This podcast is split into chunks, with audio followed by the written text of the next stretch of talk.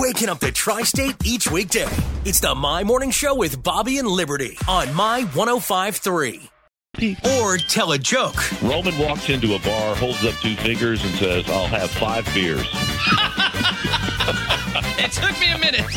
One thing's for sure, we'll find out what the weather's going to be like with meteorologist Ron Rhodes from WEHT Eyewitness News. We're talking about concerts today, Ron. Uh, we want to know is there a, a particular band or artist that you would love to see come to Evansville? Maybe somebody who hasn't been here before? Yeah, Bruno Mars. He needs to bring his buddy Philip Lawrence, and, you know, Philip is from here in Evansville, so that'd be kind of nice. I'm surprised that Philip hasn't used that card before. Like, hey, Yeah. man, let's go back to my hometown. I think it'd be great. Yeah, yeah, exactly. That's what I'm thinking too. Because you know, when you look back on it, we've had a lot of big acts here in Evansville, and we've had Elton John here before. That doesn't get much bigger than Elton John. He's been here a couple of times, and I'm sitting there thinking, well, why not Bruno Mars? I mean, that should be it. I mean, but no, not yet. Dua Lipa, of course, without without question, she should be uh-huh. here. Yes, without question. She could open up for Bruno.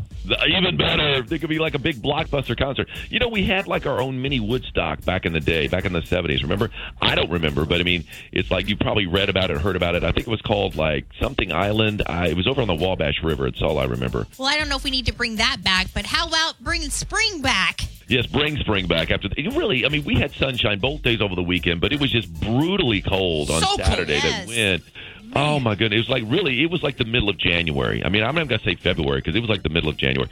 It was ridiculous cold, and then we had you know a little bit warmer day on Sunday. Not quite as windy, but it still it was like it was winter, and they were the last two full days of winter.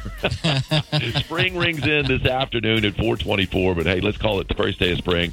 You know, from start to finish because we are going to see a lot of sunshine today. Good start there. We're going to warm up finally above 50 degrees for the first time in a few days, and we deserve that for sure. We're going to hit 52, which is not much to brag about when the average high is 58, but we'll hmm. take it.